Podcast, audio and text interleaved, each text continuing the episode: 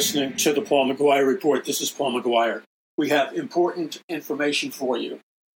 We have data for you. In fact, we have more than data for you. We have metadata for you. And I remember doing debates on uh, Fox News Network, and at that time, those were really big networks. They are uh, little itsy bitsy, teeny fraction of the size they were 20 years ago. Where, where the programs, when I would be on like O'Reilly's program, some of the other top dogs, if you will, uh, on Fox, they would have 8 million, depending upon who was on, 8, 12 million people. Now, that's a lot of people. Nothing compared to what it used to be uh, a decade or two or three earlier. You know, once upon a time in America, many of you were probably not born. Some of you were. But the way it worked in America, many of you remember this. You basically had three television, major television networks in every market. So, like the Chicago market, the LA market, uh, Dallas market, so on and so forth. So you had three major television networks. They were the same wherever you went ABC, CBS, NBC. Okay? Then you would have the independent networks or the independent channels or, or what was left over. And, you know, I can only think back to, to New York City where I grew up. So we had Channel 11, we had Channel 5, we had a few UHF channels. Those are those channels that were like uh, they they drew in a lot of religious viewers and and and uh, Hispanic uh, soccer games and stuff like that, but they didn't have a gigantic draw. So you had a couple of non-network shows that would show movies or uh, reruns or whatever, and, and, they got a sizable audience. But then you had the three major networks that showed up at, uh, everywhere, and those networks again were uh, CBS, Channel 2. In New York City, it was Channel 2. NBC in New York City was Channel 4. And uh, ABC TV was Channel 7. Now, we have come a long way, baby, and, and many of you know what that mean, means, and some of you have no clue what I'm talking about. So, for those of you that, that are new to this kind of language, it's really retro language, it's reverse language those expressions came from the culture, the pop culture of the time. So, for example, um, the normal household that had a TV, and most households had a TV. First, they started out with a black and white TV. Once upon a time on planet Earth, they started out with a black and white TV. And then, uh, as it became more affordable, the average American household, uh, the norm was to have a color TV with these ind- independent channels. So that's the way it was. Now, then there was cable television. So that opened up, you know, dozens and dozens and dozens of available channels at, at high quality resolution. And they did that by, by co opting existing cable wiring, laying down new cable wiring. And, and in and out of my business career and my marketing career, which which was always the core of it was always uh, media related uh, businesses, either media related businesses directly or indirectly. Uh, so that could be, it was what it was. It was contemporary music, contemporary Christian music, promoting concerts, producing concerts, hosting and producing my own television shows, being a regular guest commentator on the big shows on Fox and CNN, etc. And, and inter- interspersed between all this stuff, the, the landscape of the media kept changing radically. So, so first you had this uh, barrage of, of new options in the form of cable television. Then they moved to the area where they began to, to use a modified, kind of very anemic, like very tiny satellite type TV. And so they would they would take a particular market like Los Angeles or Salt Lake City or, or big, small, or whatever, and then they would hook up these television broadcasting towers and they would add about 10 or 15 additional channels, movie channels, pay per view, et cetera, et cetera. And that was the interim step between digital and cable TV and what we have now. So then there was numerous revisions, as you all know, And then the internet came along, and then, of course, your cell phone and flat screen TVs and laptop televisions. And a revolution in, in telecommunications occurred. The revolution was simply this there were now almost an, in, um, pun, no pun intended, there were now like almost an infinite ways, an infinite amount of ways to watch what you want to watch when you want to watch it. In fact, I would bet you anything that that little phrase that I just said, I'm scared to think about it actually, but but in all the different businesses and media businesses that I was in, where I was in charge of marketing and distribution and advertising slogans and everything else, this was really early in my career. And I think that that was a slogan for a big cable company.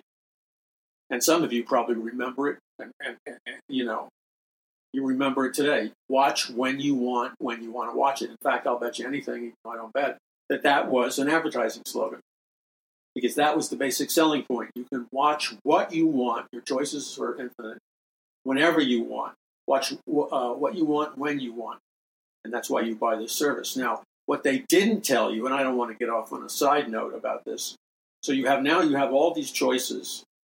Now the choices are exponentially greater than they've ever been before. So now you have, uh, for example, CBS. So not only do you have CBS, the CBS network, but you have uh, a hybrid form of CBS where you can watch special pay per view episodic television programs or movies made just for the CBS audience. And now you have like CBS or ABC or NBC or Showtime or HBO or Netflix or Amazon. And then under those umbrellas, it's like this infinite universe of uh, choices between you're given the false freedom of being able to, to choose from among infinite choices, all of which the choices that you're being offered are, are putrid.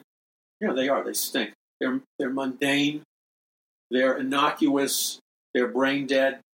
And if you just glance at high speed at all the different so called options and choices, so let's go back to the lying advertising slogan Watch when you want.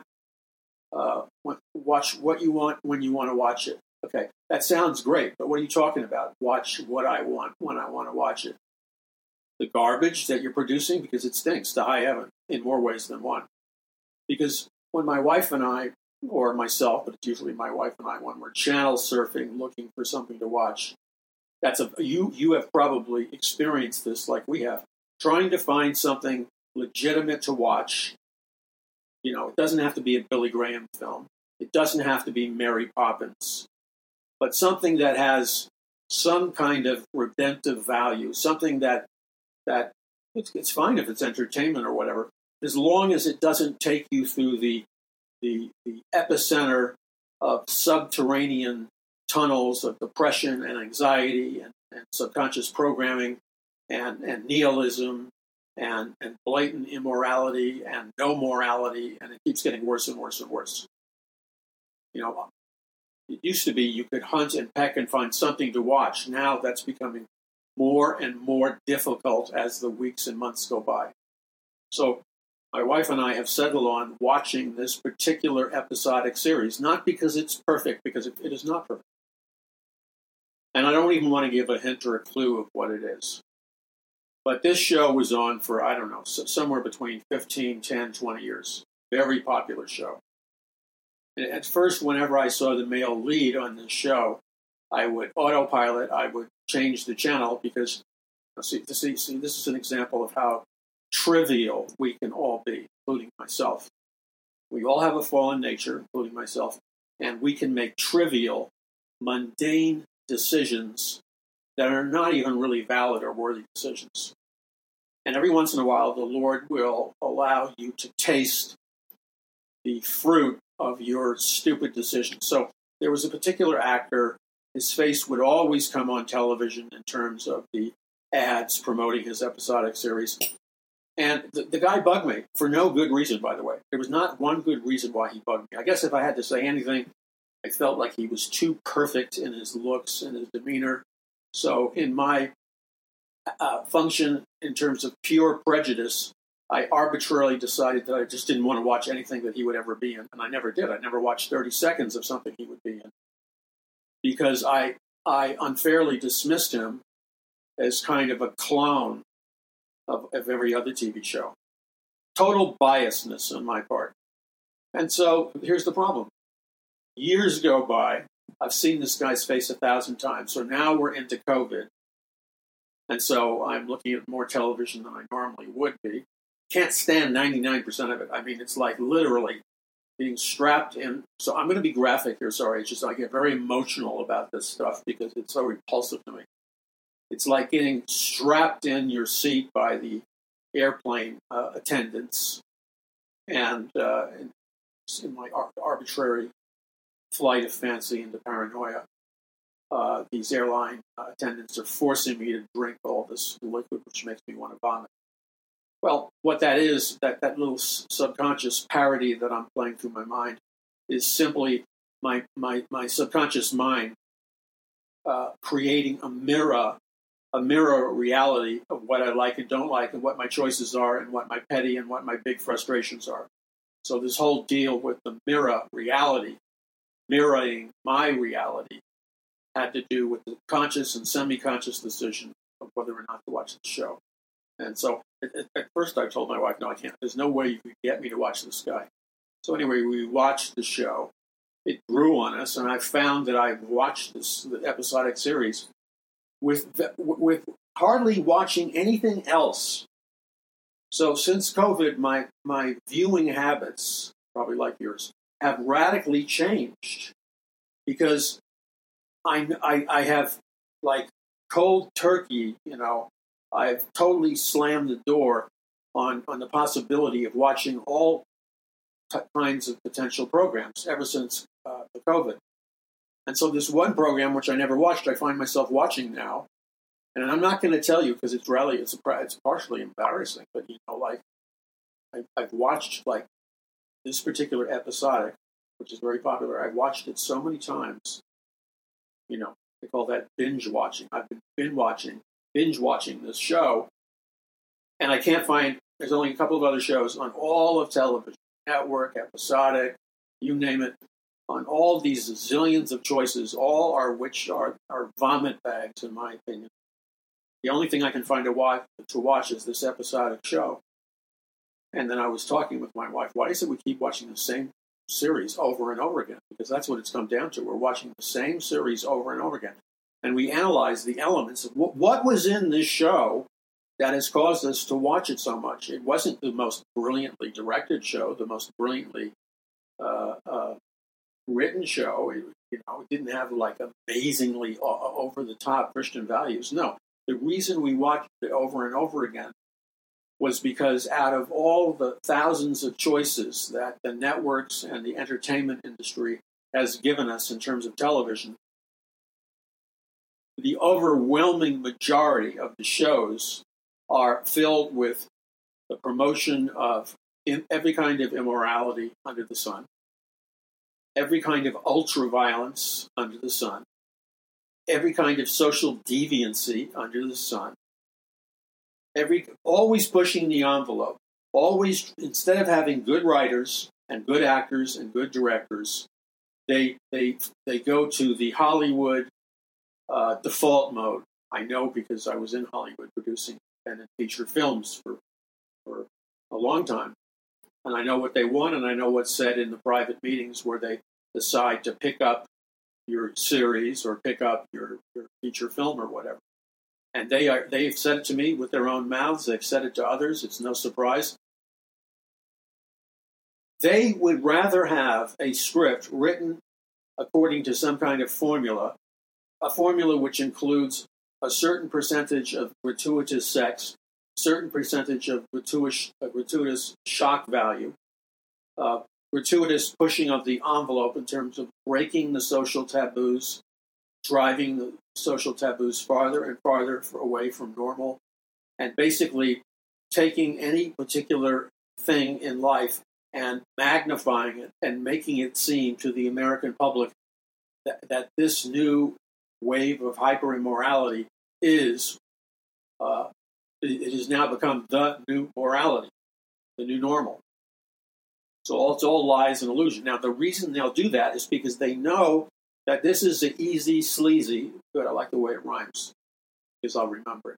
This is an easy, sleazy way to try to generate ratings, viewers, have people talk about your show. The easy, sleazy way to do it is to simply use all the shock value, bombard your audience with every taboo subject uh, under the sun. So, like, deliberately have uh, a young male or female teenager or preteen, deliberately have them in a family crisis where the only solution is for them to get a sex change operation. And then, of course, the moral of the story is that the, the family has to learn how not to be bigots and to be totally accepting of their son and daughter after they get the sex change operation. Okay, and this is this is the normal way of doing business.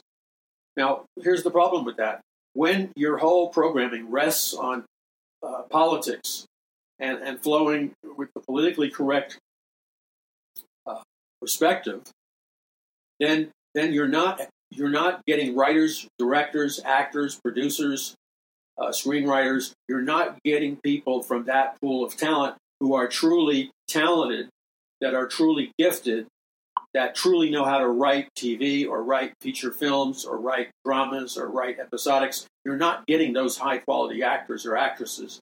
You're not getting the high quality actors or actresses uh, in any realm. You're getting the, the, the sleazy writers and producers and directors who, who know how to craftily generate a big audience uh, by deliberately choosing these controversial breaking of social taboo tactics. And, and so instead, instead of producing quality writing, action, adventure, drama, narratives, and stuff like that, which are truly interesting and gripping, they produce garbage. But if you sprinkle the garbage with enough seasoning, which is the social taboos and promoting the, you know, that promoting the virtues of getting a sex change operation. So you see how they flipped everything upside down? So, so that's why you have so much total garbage. I wanted to say another word, but I didn't offend anybody. That's why you have so much garbage being released from the networks and stuff because they're hiring the directors, the writers, the actors, and actresses that, that don't have much talent. And so they cheat by simply using sensationalism, social taboos, breaking the politically correct uh, uh, barriers of the culture, trying to generate all the shock and awe that they can in order to cheat and amass high ratings. That's what it's about, and it's been that way for quite a while. Okay, so this has been going on with television and movies and everything else. So now I have found, we have found that it's next to impossible to find, literally for me. And I'm, you know, hey, look, I, I my tastes of films and TV and stuff are are you know, let's just put it this way: I'm not Pollyanna-ish in, in what interests me. I'm just not. I'm sorry. Nor am I interested in, in defiling myself. But so so the, the, the, magnet they're using to, to get to, to, to bring in viewers is by is by breaking the, the social taboos and bar- barriers as hard and fast as they can. So, with that in place, uh, it's harder and harder to find entertaining, good quality television films and movies. And so we have been forced to uh, watch uh, some of these episodics that, that have been on for, for seemingly ever. We've chosen to watch them over and over again in, in contemporary moment.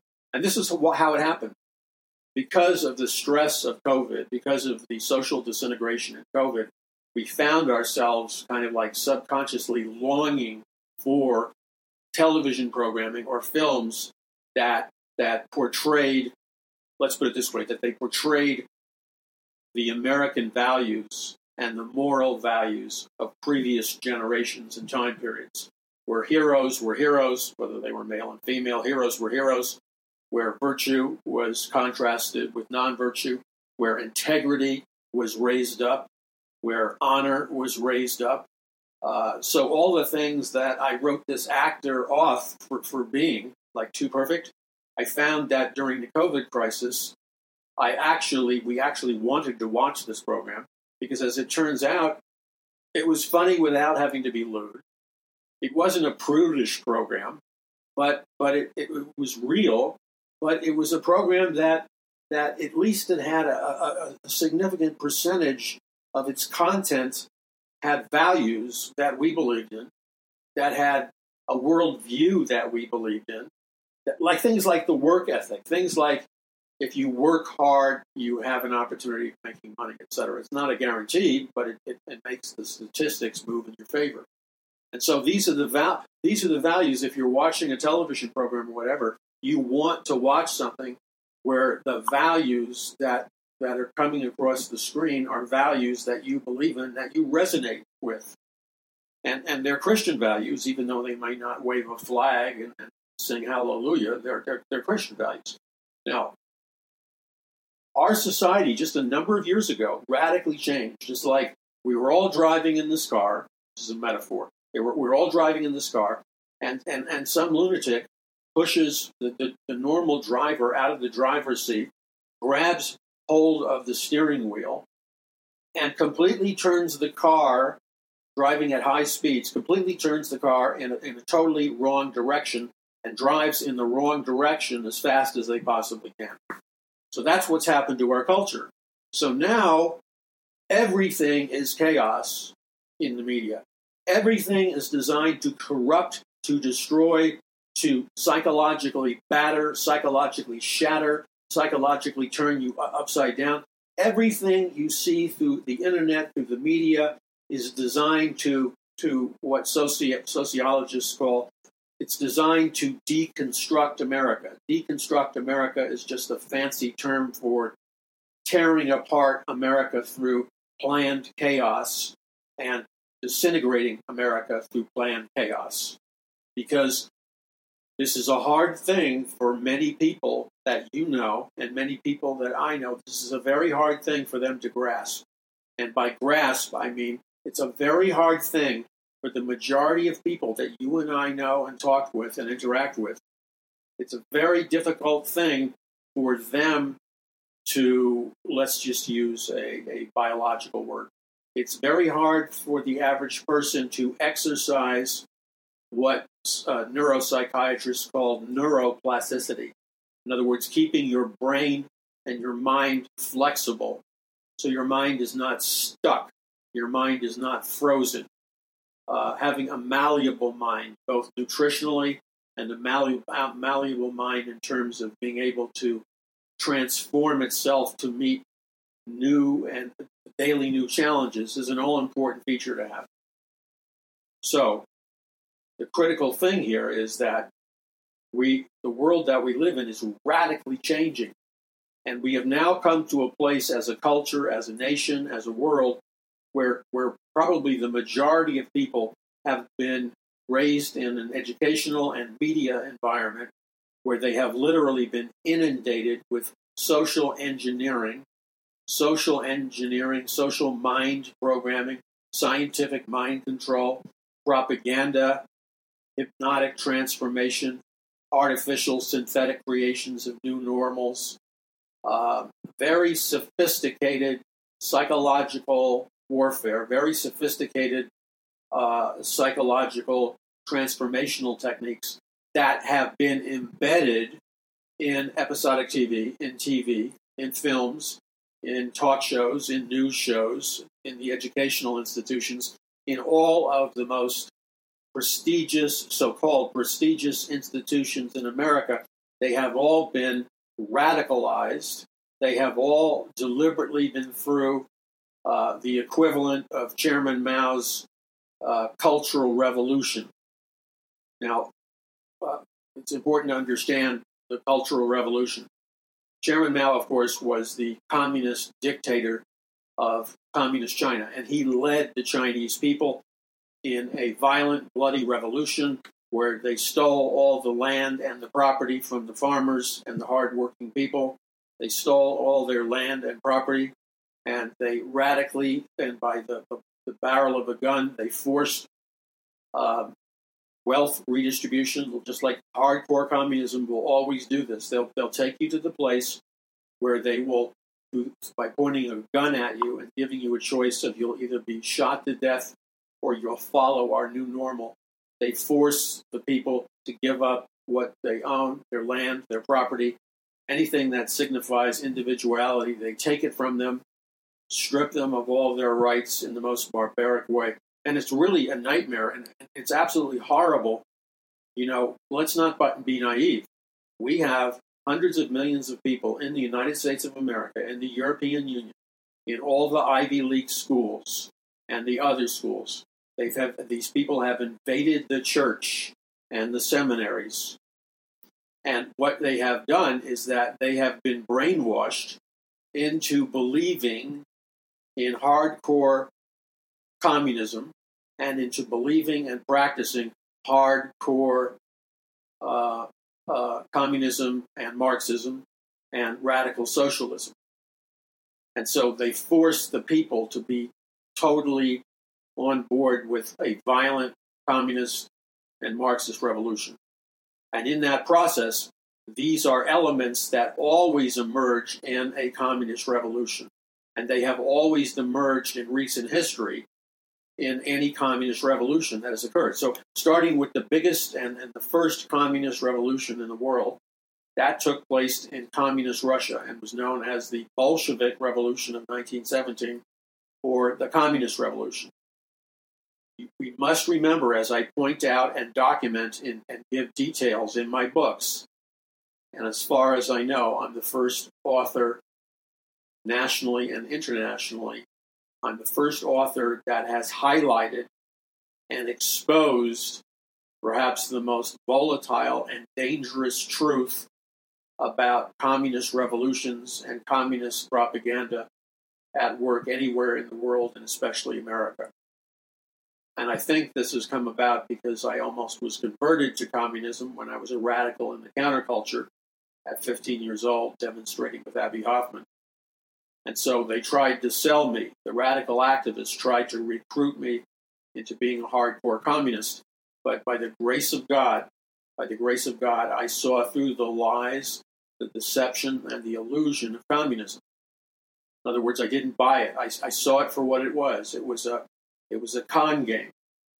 And so, what, what I saw clearly about communism and Marxism was the entire communist and Marxist revolution was based entirely 100% on total lies, total deception, total propaganda, total brainwashing, total social engineering. The only reason communist revolutions actually uh, cause people to revolt and cause people to believe in it is because first they the com- every communist revolution, every Marxist revolution is built on a giant pile of highly sophisticated lies and deception and propaganda.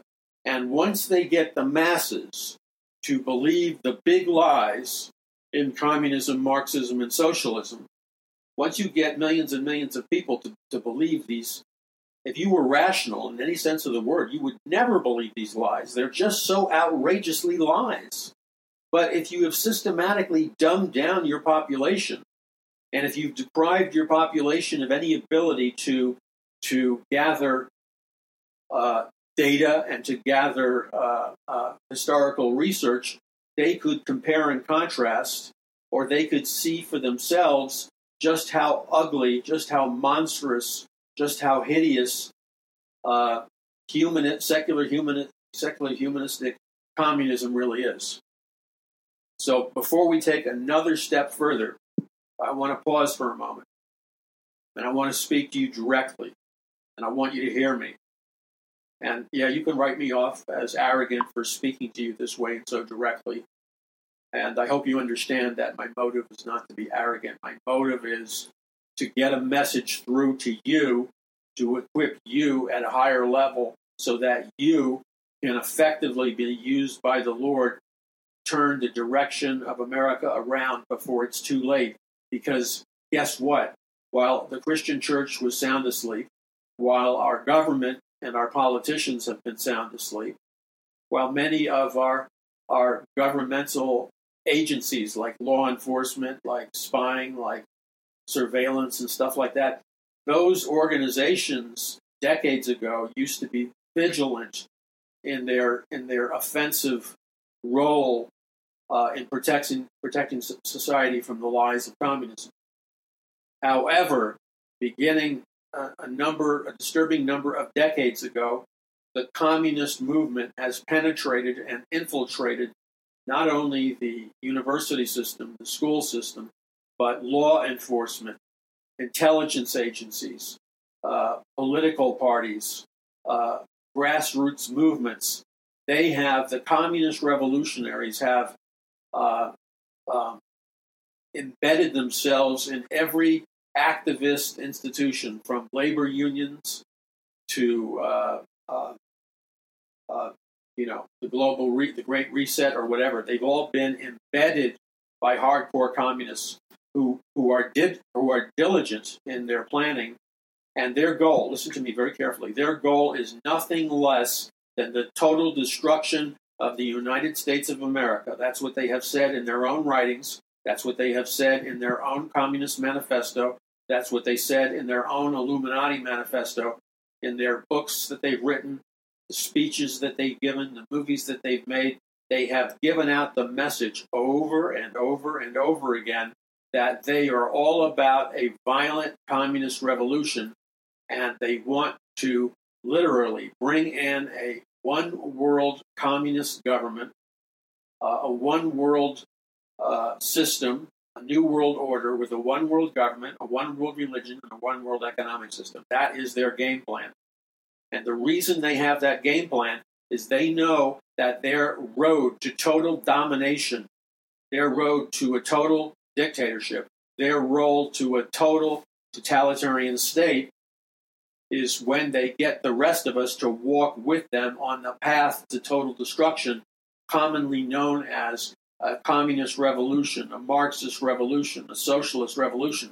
And so you have millions and millions of school children and adults, high school, university, advanced degrees, people who are now running the major corporations in America, people who have the responsibility for managing and directing the lives of millions and millions of people have all been hoodwinked by, and indoctrinated by, and social engineering has been embedded into their minds and consciousness so that they have literally, literally, they have been programmed to, to see life through the lens of communist revolutionaries, to see life and America through the lens and through the bias of Marxist thought, communist thought, uh, the, the philosopher Hegel's thoughts. In other words, all the radical humanistic thoughts that eventually, by a kind of satanic inertia, the radical humanist thoughts, which evolved into transhumanism, which evolved into uh, uh, communist revolutions, all under disguised names like socialism or progressivism or the green movement or they have all these pseudonyms for what are nothing more than communist revolutions. If you were to visit the average uh, uh, Department of Education that is running all the education, both private and uh, public, if you were to visit the, the various educational systems and educational departments in every major city, which, which means it's usually 100% liberal.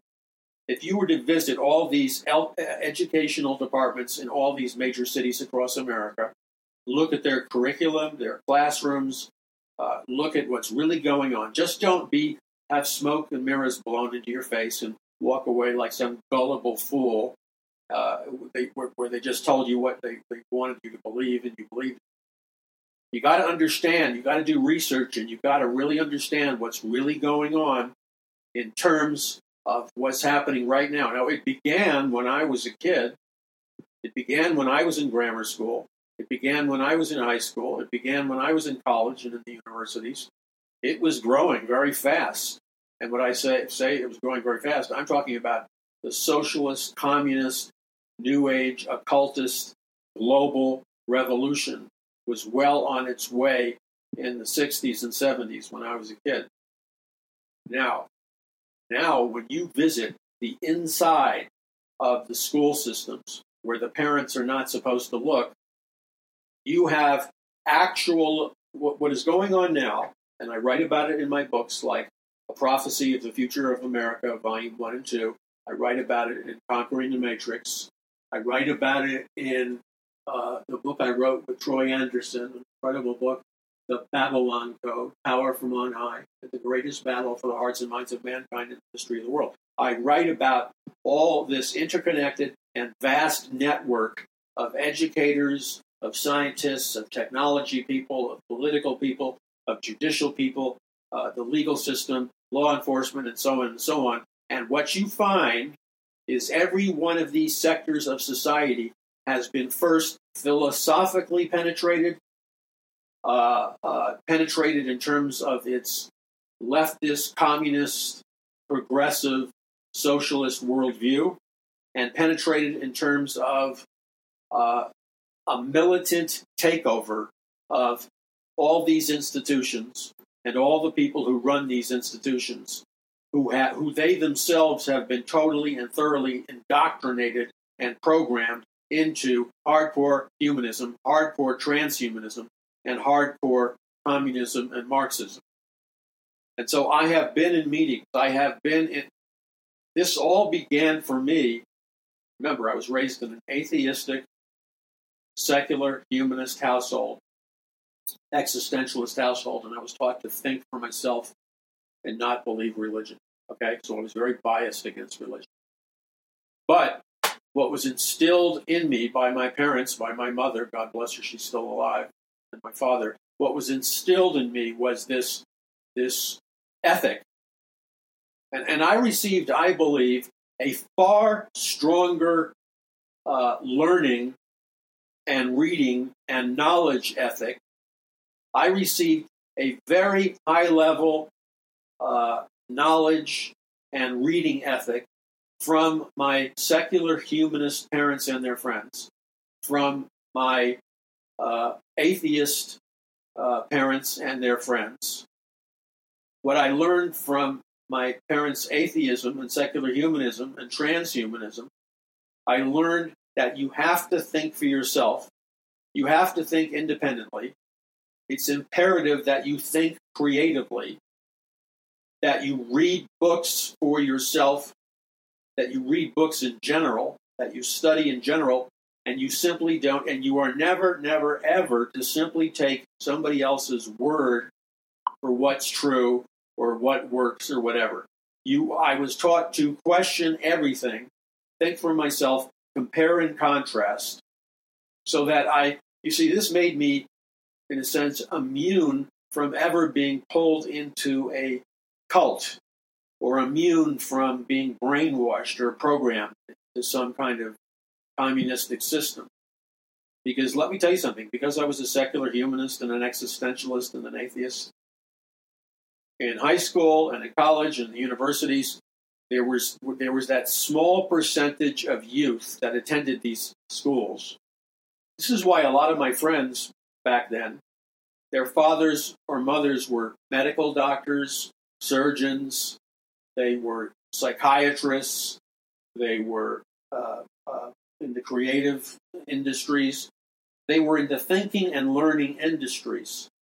And a, an inordinate percentage of them also, uh, because of their humanism, they rejected Christianity, they rejected capitalism, they held to a utopian view of Marxism, communism, and socialism. And although my parents would never have ever said, oh, we're communists or Marxists or socialists, because basically they weren't. If anything, my father was like was like a combination between an artist, creative, independent thinker.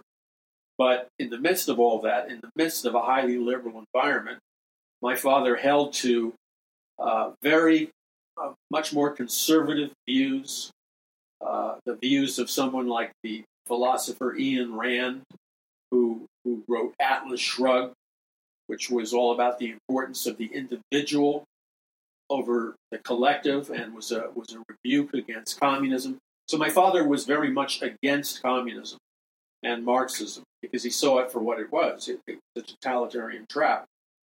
And so I was taught to think for myself. So when they tried to recruit me, when it was Abbie Hoffman, the radical activist, or Dr. Timothy Leary, the LSD Harvard professor, uh, promoter, or or the uh, One Flew Over the Cuckoo's Nest author, or many of the radical activist leaders that, that I encountered in my journey for truth, I discovered something.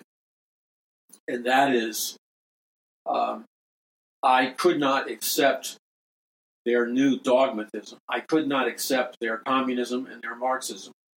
And, and even before I became a Christian, and you know, I just it was obvious to me that Marxism and communism and socialism were were nothing more than sophisticated mind control traps or social engineering traps that communism and Marxism and socialism, that these ideologies, what they really were, this is what I decided and perceived when I was still in grammar school. What I decided and perceived in grammar school was that that if you became a communist, a Marxist, a socialist, something of that nature, that was because you gave your mind over inadvertently to being programmed, to being brainwashed, to be to, to, to undergo scientific mind control. And that programming, that indoctrination is what that's the very nature of the essence. That is the rocket fuel that causes communism, Marxism, and socialism to grow so quickly exponentially that's why wherever communism and Marxism is planted, it fails dismally. It leaves bloodshed, millions of people murdered to death, shot to death, starving to death, all your freedoms taken away. Nothing but a cold, sterile, dictatorial, uh, uh, top down bureaucratic government. Every communist regime, stripped to its bare essence, is a living hell on earth where all your freedoms are gone Welcome to starvation. No freedom, no choices, no individuality. You are a slave of the state. That is communism. You know, you can dress it up to make it look like Santa Claus, but it's not Santa Claus. Santa, uh, uh, communism is a brutal, is a brutal system of social takeover that actually, if you'll study my books, I was the first person to bring this to the forefront. You need to understand this. When you're talking to some babbling idiot, and I'm sure you already have, when you're talking to some babbling idiot who's extolling the virtues of communism and Marxism, I can give you the intellectual ammunition to demolish their, their pathetic and fragile argument in seconds. And that's it. You don't have to spend a whole lot of time arguing because you've, you've given them a rundown, a psychological jujitsu or karate where you just demolish them very quickly because you take the force of the stupidity by which they're trying to convert you and you turn it against them. And we need to learn how to do that quickly and effectively. There is no excuse for the, the, the children of Christian homes being sucked into the, the vortex of, of deception because they, they didn't they weren't around intelligent Christians who knew how to defend the faith. Okay, so here's the critical thing here. Uh, the communists themselves, to this very day, and the communists themselves, beginning with the 1917 Bolshevik Revolution, they knew full well that all the American intellectuals and authors and all the American writers and media people and all the American artists and, and college professors who were praising communism and worshiping communism while they were still American citizens in America. All the, the most powerful communist leaders, uh, like Lenin uh, and others, they would literally call in their communist meetings, they would call all the American wannabes, all the Americans who, who, who were trying to start a communist revolution in America, all the big communist leaders called these naive Americans, this is the exact term they used. They called them the quote, useful idiots. So the dictator Lenin and Stalin and the other communist dictators, they in private they called all the Americans who believed in communism, they called those stupid Americans useful idiots. And what they meant, those are their words. It's a historical fact. And the reason they used the term useful idiots was because they, the communist leaders were basically saying these Americans are so stupid. They have all these freedoms and all these benefits in America, and yet they're willing to throw away all the benefits they have as Americans. And then they're willing to throw away their freedoms, their food, their individuality, everything that they have in America that is good and that we don't have in communist Russia. The foolish Americans are such useful idiots that they're willing to throw away all the good things they have and trade it in for this nightmare political ideology known as communism or Marxism or socialism. And therefore, they labeled the Americans as the useful idiots to this day. Because you take Michael Moore, the, the, the filmmaker, you take Al Gore, the green uh, uh, climate change man.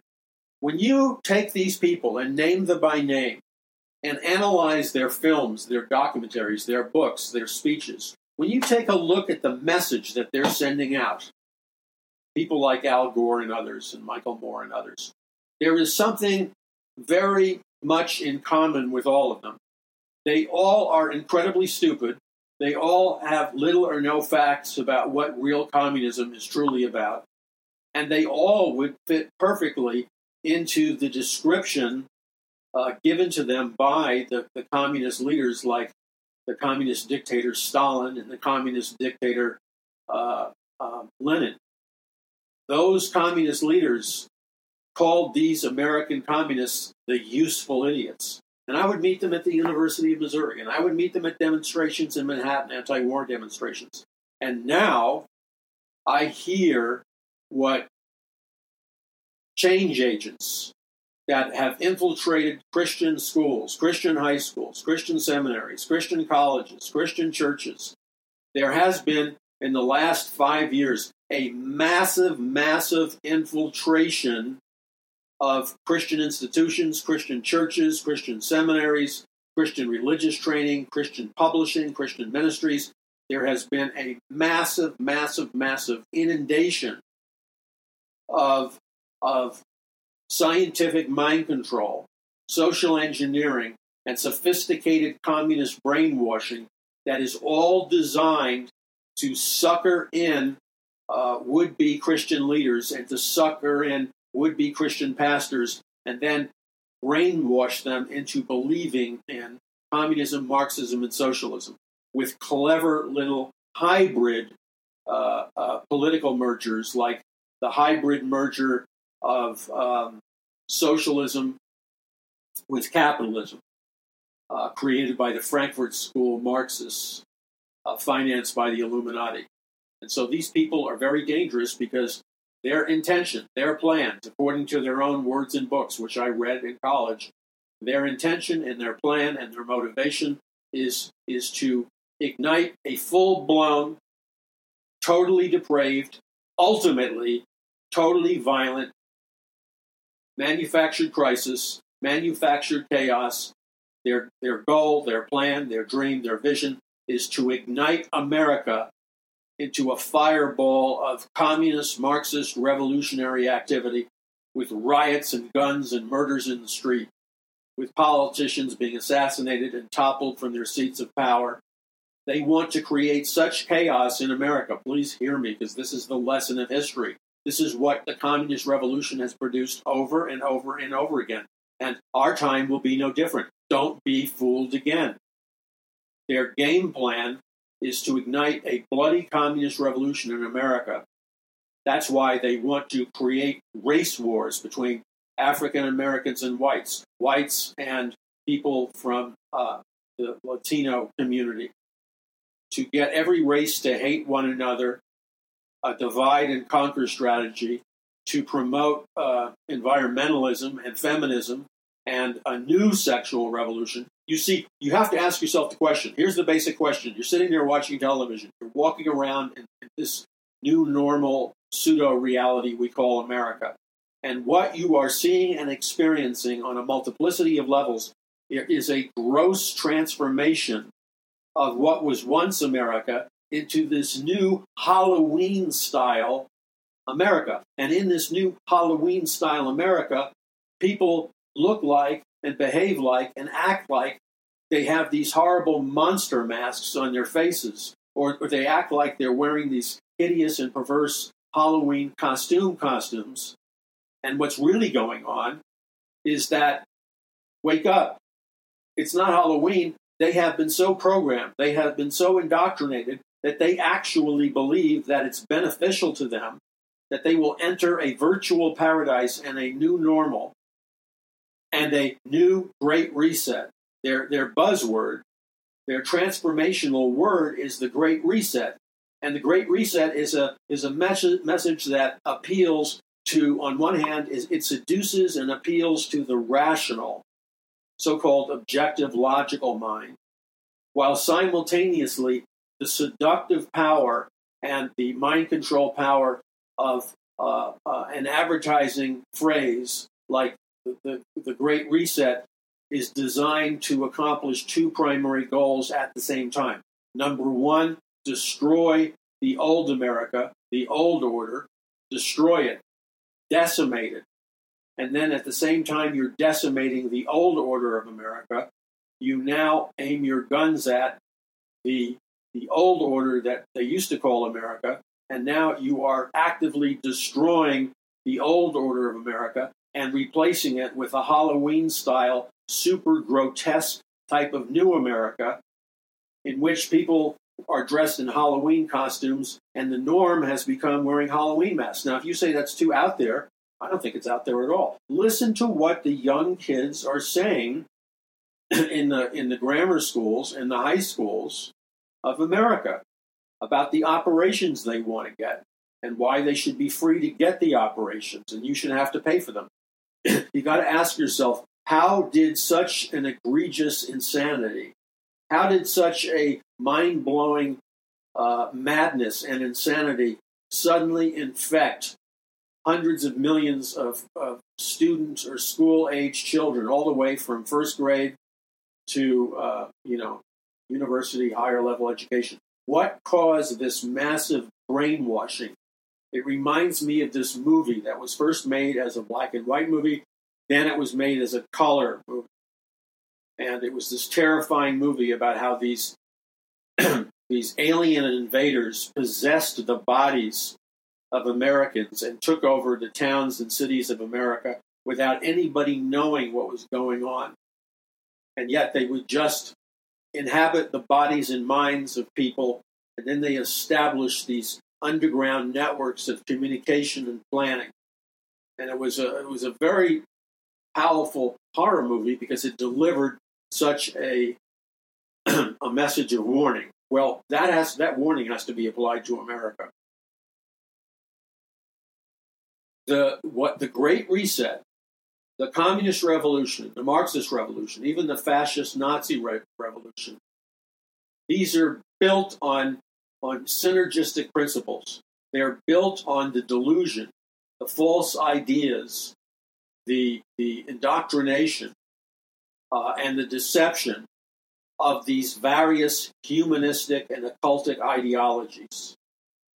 And their game plan is to use their ancient archetypical um, but highly radical transformational network or their transforma- uh, transformational uh, methodology where they pick any given society, every any given culture, any given religious system throughout human history.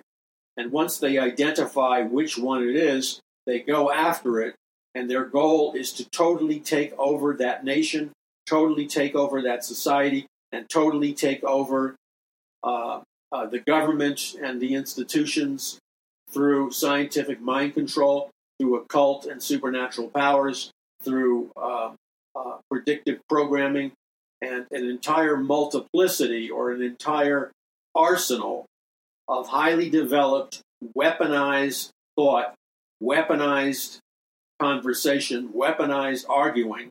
And when you subject your average person to that repetitive social transformation uh, techniques, eventually you'll wear them down. Eventually, that you will mold them and shape them into becoming uh, the distorted people that the enemies of God, the enemies of the United States, the, enem- the enemies of, of true wisdom and true knowledge, they're all trying to facilitate the same thing.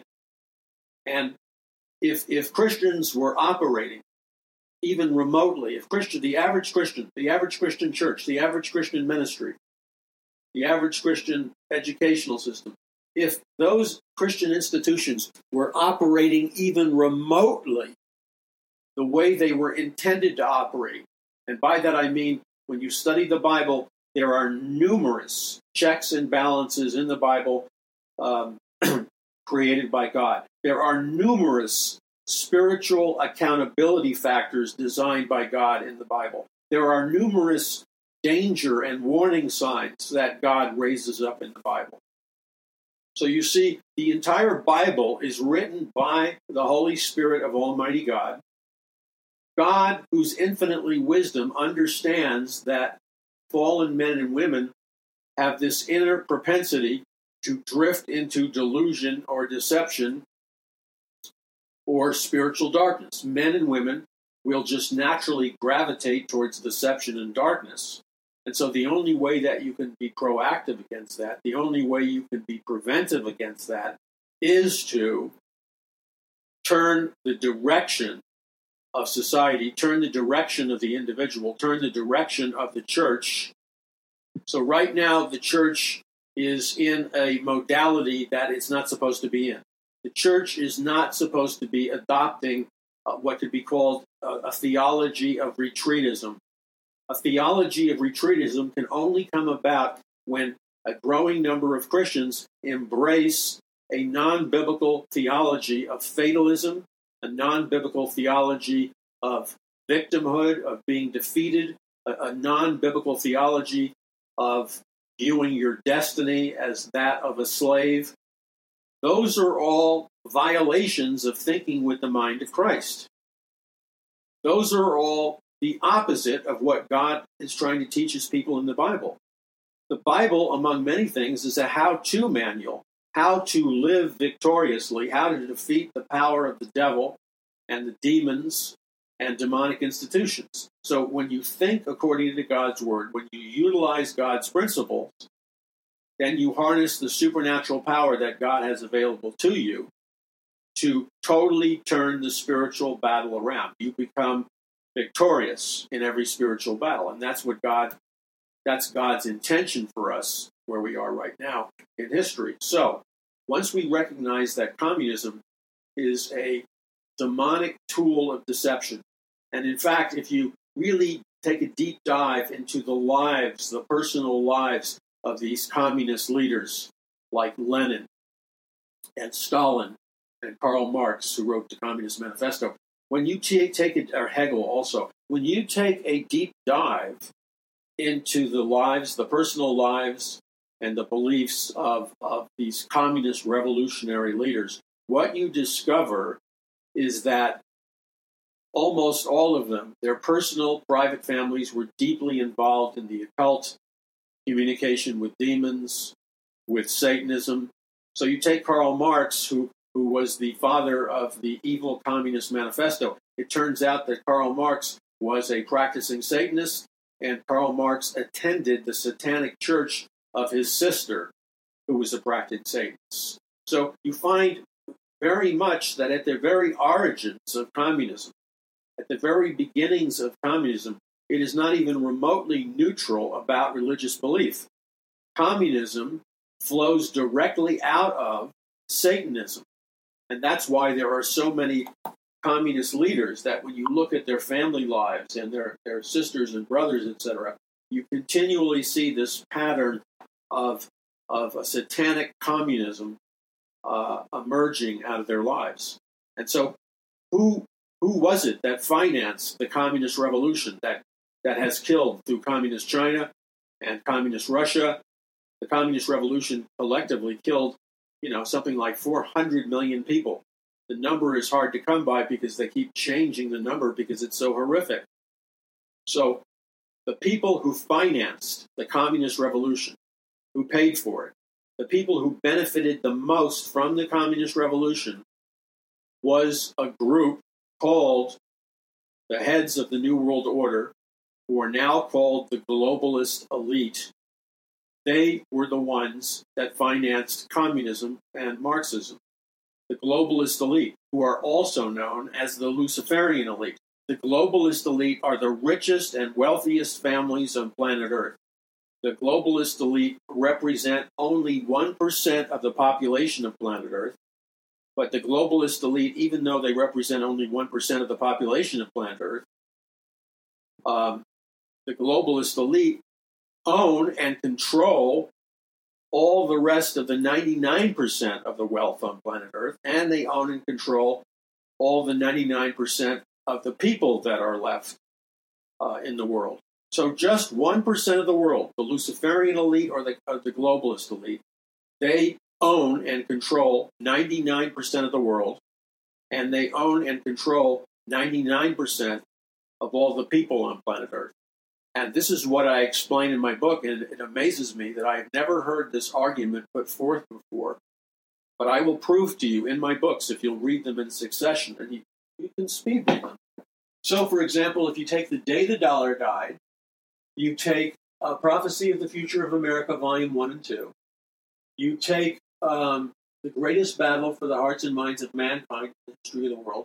And then you take um, the Matrix, and then you take uh, Power from on high. What you will read in there is the mind blowing truth about how a secret elite, Mystery Babylon, that began in ancient Babylon at the time of the Tower of Babel, and in the ancient Pharaoh God King system, with the pharaohs being worshipped as gods. These ancient super civilizations were the launching pads for a totally dictatorial, um, globalist, and Luciferian dictatorship that will dominate the entire world and control all the people on planet Earth as well as control the entire world. And this is the ultimate goal of the children of Satan who, who are hiding among us here on planet Earth and are hiding among us here in the United States of America. See, you never hear anybody talk about this because this, in essence, is the unspeakable. The secret, the open secret that you have to know and that you have to master.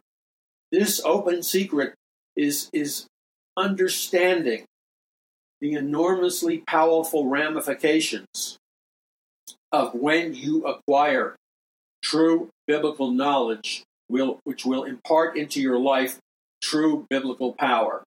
You will no longer be a slave. You will no longer be a victim in this life, in this society, to the degree that you become somebody who aggressively pursues biblical knowledge, biblical understanding. If you pursue biblical knowledge, you will receive in every area of your life authentic biblical power. And that's the power to transform and the power to be victorious. Now, time is running out because we are all aware of the fact that in the background of our lives, in the background of current events and history, there is a biblical or a Bible prophecy timeline. In other words, God, because He has so much love for His children, that's us, God has given us a, a grid, a blueprint, a roadmap, if you, if you will, of where society and the world came from, beginning with Adam and Eve, where society is going, uh, like in the time period we're in. Then God will introduce uh, major important truths in the Bible, such as when Jesus Christ talked about the signs of the times. And, and that meant that God promises to give us supernatural and yet visible signs of the times in the heavens and in the skies that will alert us to the fact that we're in the last days and that the coming, the second coming of Jesus Christ, is drawing nearer and nearer. So God is giving us an emergency heads up alarm about the fact that the second coming is drawing closer and closer, and God is continuing to remind us in, in the last days before Christ returns.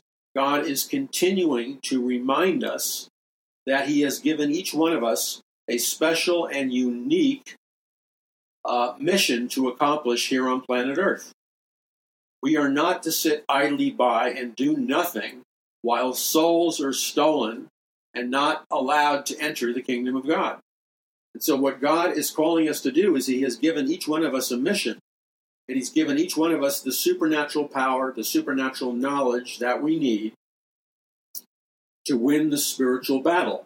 So, the way we win the spiritual battle against Satan, and, and when I say Satan, I'm talking about the biblical understanding of Satan that once upon a time in human history, there was an all out, and there still is an all out spiritual war between God and Satan.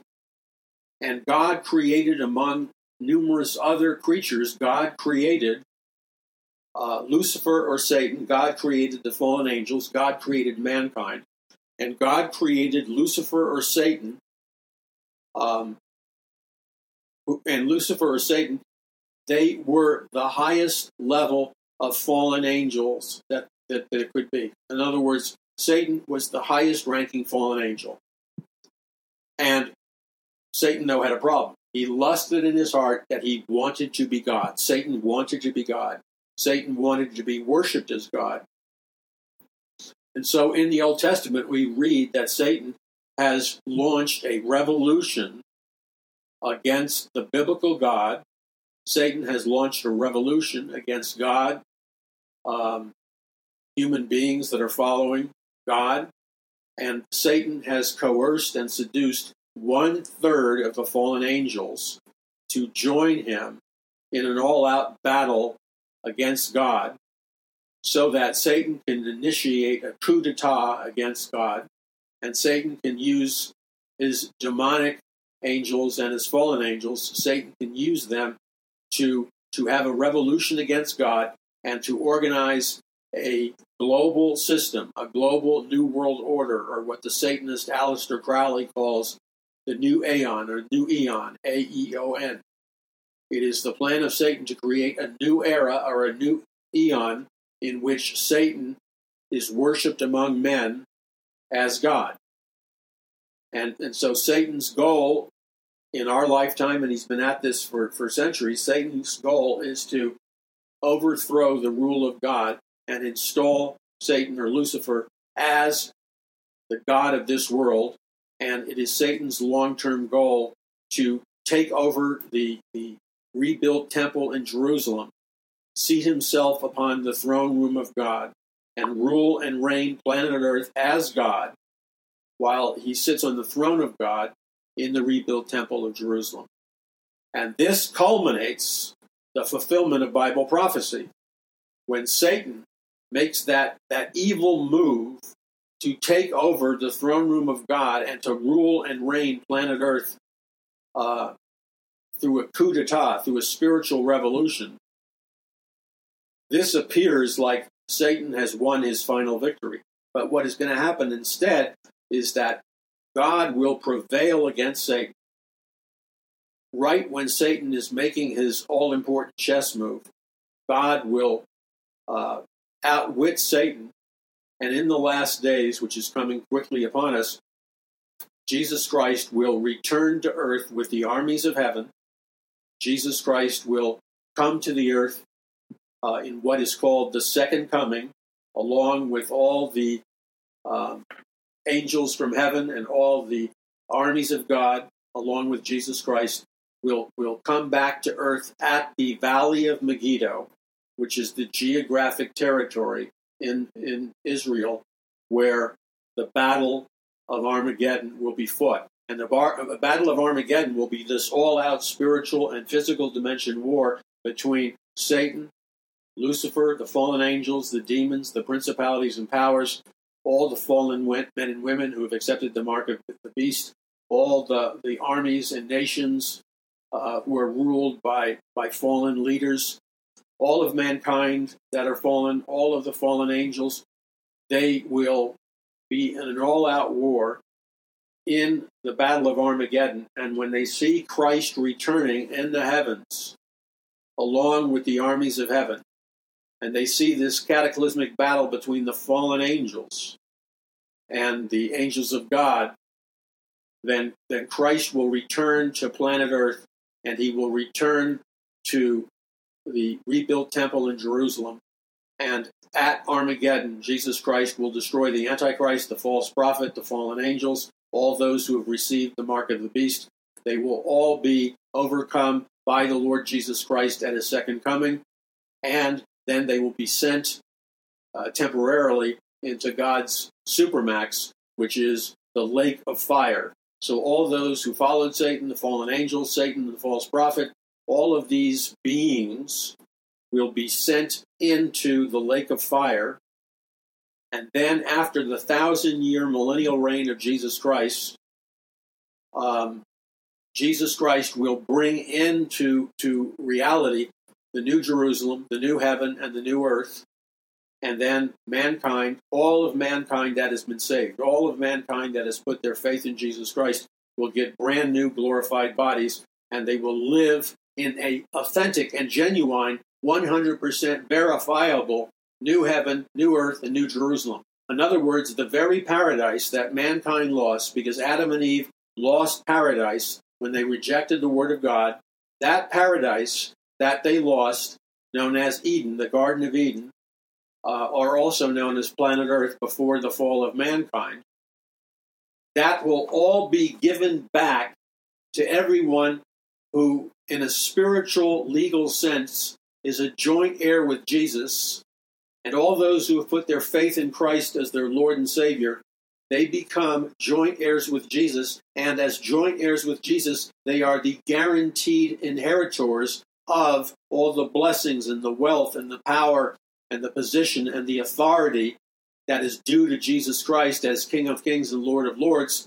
It will be divided appropriately among all of God's people, and God's people, the elect, the supernatural body of Christ, they will be the recipients of this massive inflow of blessing in the last days. Now, this is heavy stuff, and it's going to be beyond description. So, where are we to take that? Where, where we're to take that is understanding that fundamentally what we're in, in the final battle for is a battle between truth and deception, lies and the truth. So, right now in America, you and I are we have been placed by Almighty God in America and the European Union and every nation on planet Earth. Whatever continent you live on on planet Earth, you have been placed right in the middle of the spiritual battle.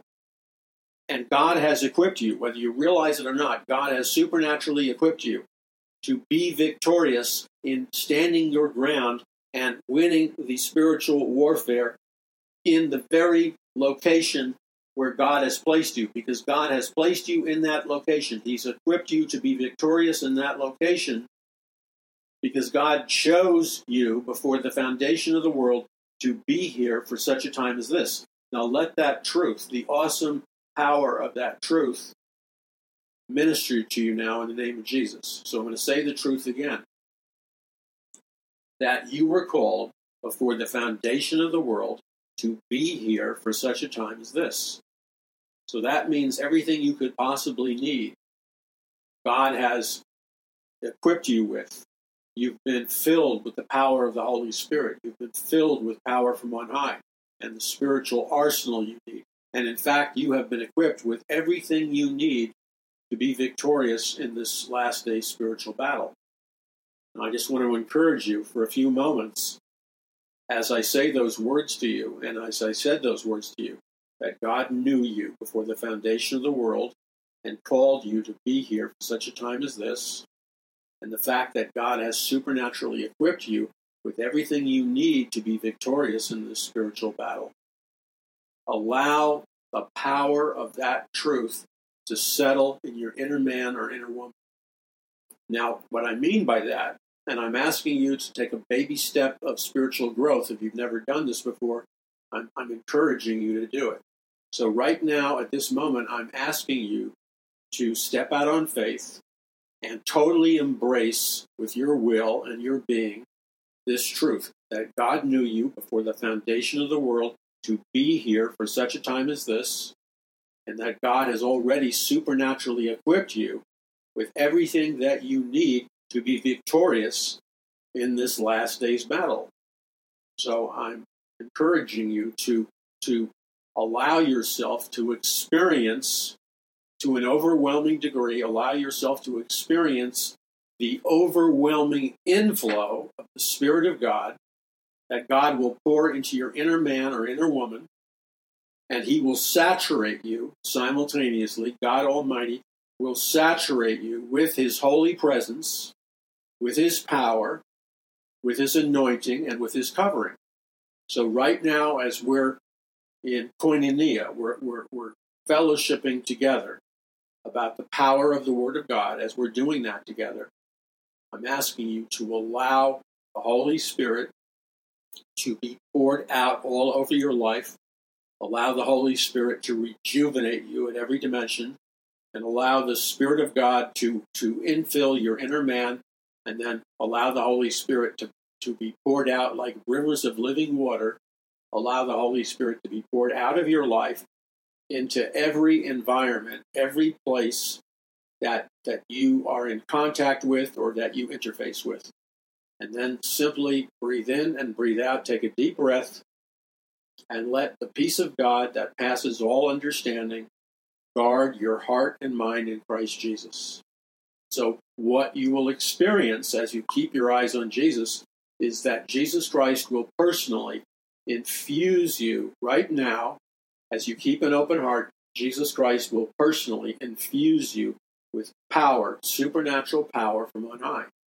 And so you can feel it in the subatomic structure of your being. You can feel like a zillion microscopic particles of energy. I'm talking about particles of energy that light up with tremendous life force and energy. Particles of energy that are beyond things like biophotons and electrons, etc. Allow yourself to experience receiving power from on high and allow the Lord to energize every cell, every aspect of your physical and spiritual being. Allow God to plug it in, so to speak, to his infinite power source, which is power from on high, or the dunamis dynamite power of God. And allow God right now in the name of Jesus in a truly biblical sense, allow the Lord to electrify your body, soul, and spirit. Allow the force of the Lord, the power of the Lord, the glory of the Lord to emanate out of your inmost being and allow the power and the force of that external pressure on, on your external reality that's manifest by your simple prayer to the Lord Jesus. Allow the power of God to to press back any counterfeit conceptions of reality and be filled with the power of the Holy Spirit. And then as you do that, you're experiencing what I'm experiencing right now, which is I'm experiencing very cogently and very coherently. I'm experiencing the peace of God that passes all understanding and guards my heart and mind in Christ Jesus. So you move in the flow of that power supernatural power. It's the power of the Holy Spirit. You move in the flow of that power. In previous times, people might have labeled that move in the anointing of the Holy Spirit. But I'm not here to pick apart words, but to simply exhort you to choose to move forward in your life energized by the power of the Holy Spirit. Now, to the degree that you'll make the decision to move in the power of the Holy Spirit and to move uh, in response to power from on high flooding and filling your body to the degree that you're willing to obey God and do those things, you will discover delightfully that it is to that degree that you will see with your own eyes, you will literally see with your own eyes the exponential expansion of the glory of God, the power of God, the wisdom of God, the creativity of God, knowledge of God, you will see those things emanate from your inner man or woman. And you will know that you know that you know that incredible changes, incredible transactions, incredible transformations in the balances of power are being rearranged and reconfigured all around you, inside your inner man or woman, and where you interconnect with every other part of reality, such as, well, I don't want to go into to, to physics and all that, but you as a being, a living being, you, by the, the creation of God, interface with all kinds of reality. So I'm exhorting you and challenging you to allow the power of God to fill you. And then as you move through this life doing what God is calling you to do, you reconfigure your reality by moving in the power of God. And so when every Christian chooses to do this, and every Christian, by the way, has already been given the power to do this on a micro or a macro level. This is forget about what you're taught in, in, in, in Christian churches where essentially you're brainwashed into a form of unbelief, which is what the Christians were brainwashed into prior to Adolf Hitler taking over. The name of, of, of what God wants you to do is He wants you to be open uh, to the power of His Holy Spirit. He wants you to draw down the power of His Holy Spirit. And to the degree that you do that accurately, you can see incredible reconfiguring, incredible changes and transformations happening in your world, in your nation, in your society.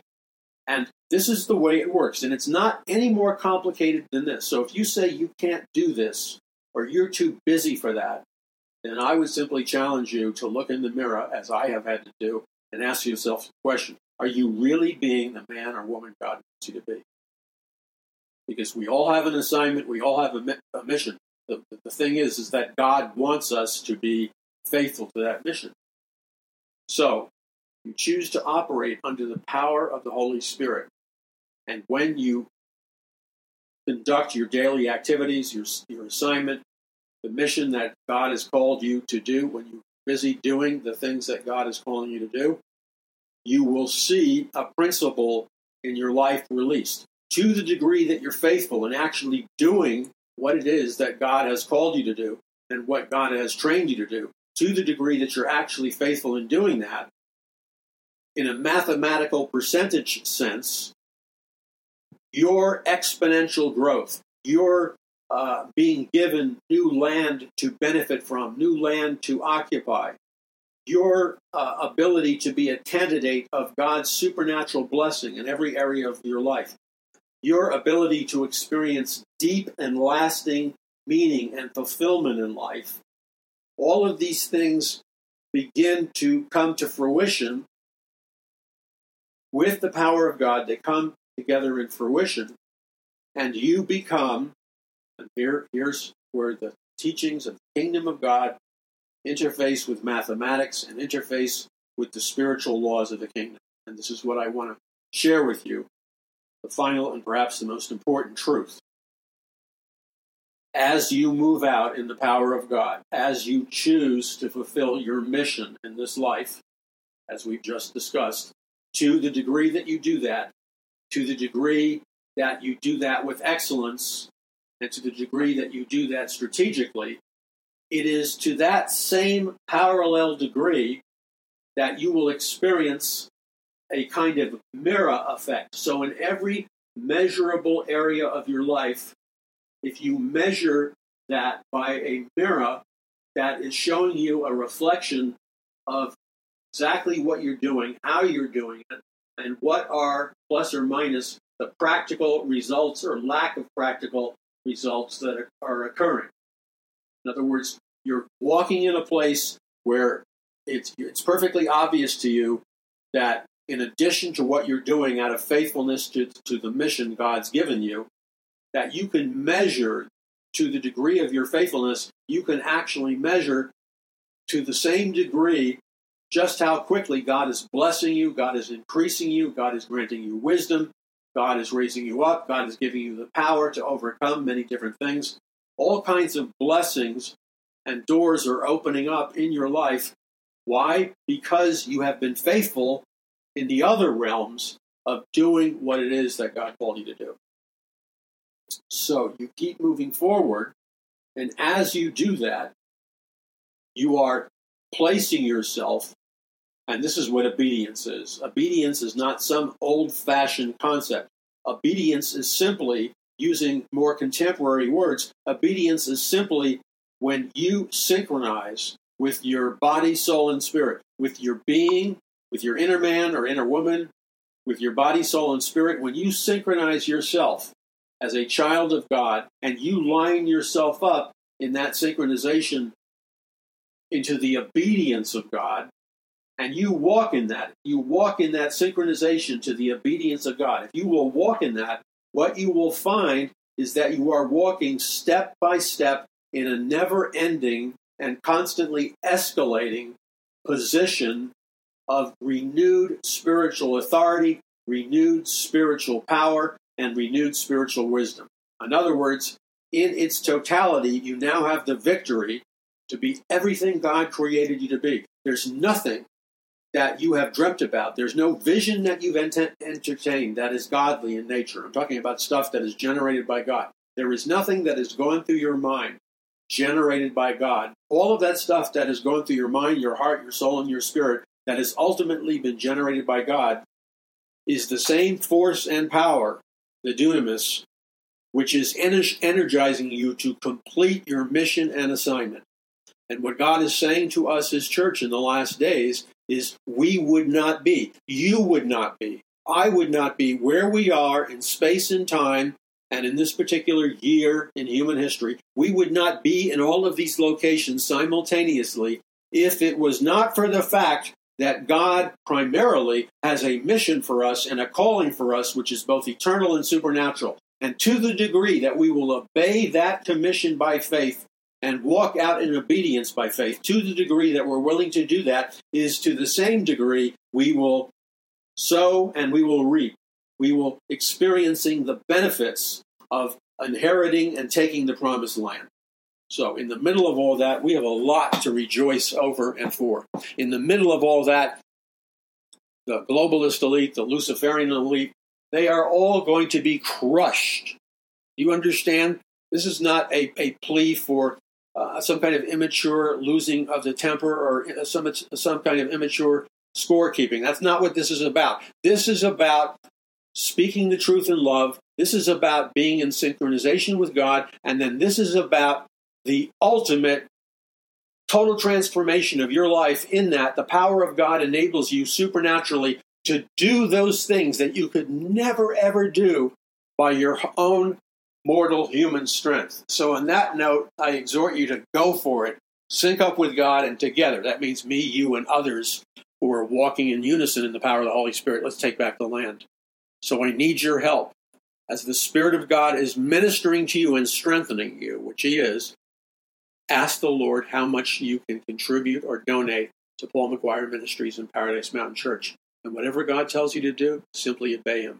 Whatever God tells you to do in signing on to our e blast list, our social media, do it because with your help, we can break the evil rigging mechanisms that, that are designed to, to destroy us. And then finally, ask the Lord what you can do in terms of volunteering of liking our social media, following our social media, helping us to promote this message. This is a vital time, right on the precipice of where we are in history. What's happening in the invisible realm, there is a high speed preparation for the installation in our temporal reality, for the installation of a series of what could be called catastrophic mass crisis, mass chaos events that are socially engineered scientifically designed to, to create and generate chaos at, at the highest level possible. Because that's Satan's ticket in. We can break that ticket by overcoming the power of Satan with the greater authority, which is the authority that Jesus Christ has given us, assuming that we will use it. So ask God what you can do and join with us. This is Paul McGuire. Visit paulmcguire.us.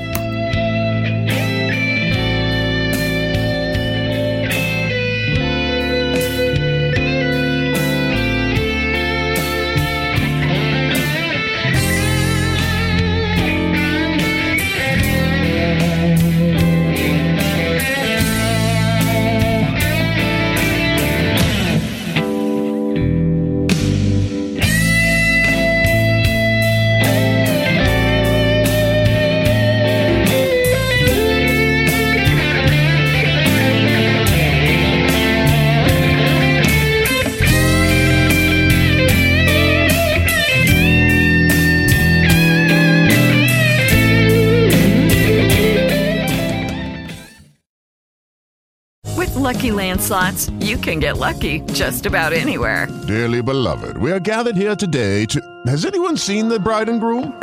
Sorry, sorry, we're here. We were getting lucky in the limo and we lost track of time. No, Lucky Land Casino, with cash prizes that add up quicker than a guest registry. In that case, I pronounce you lucky.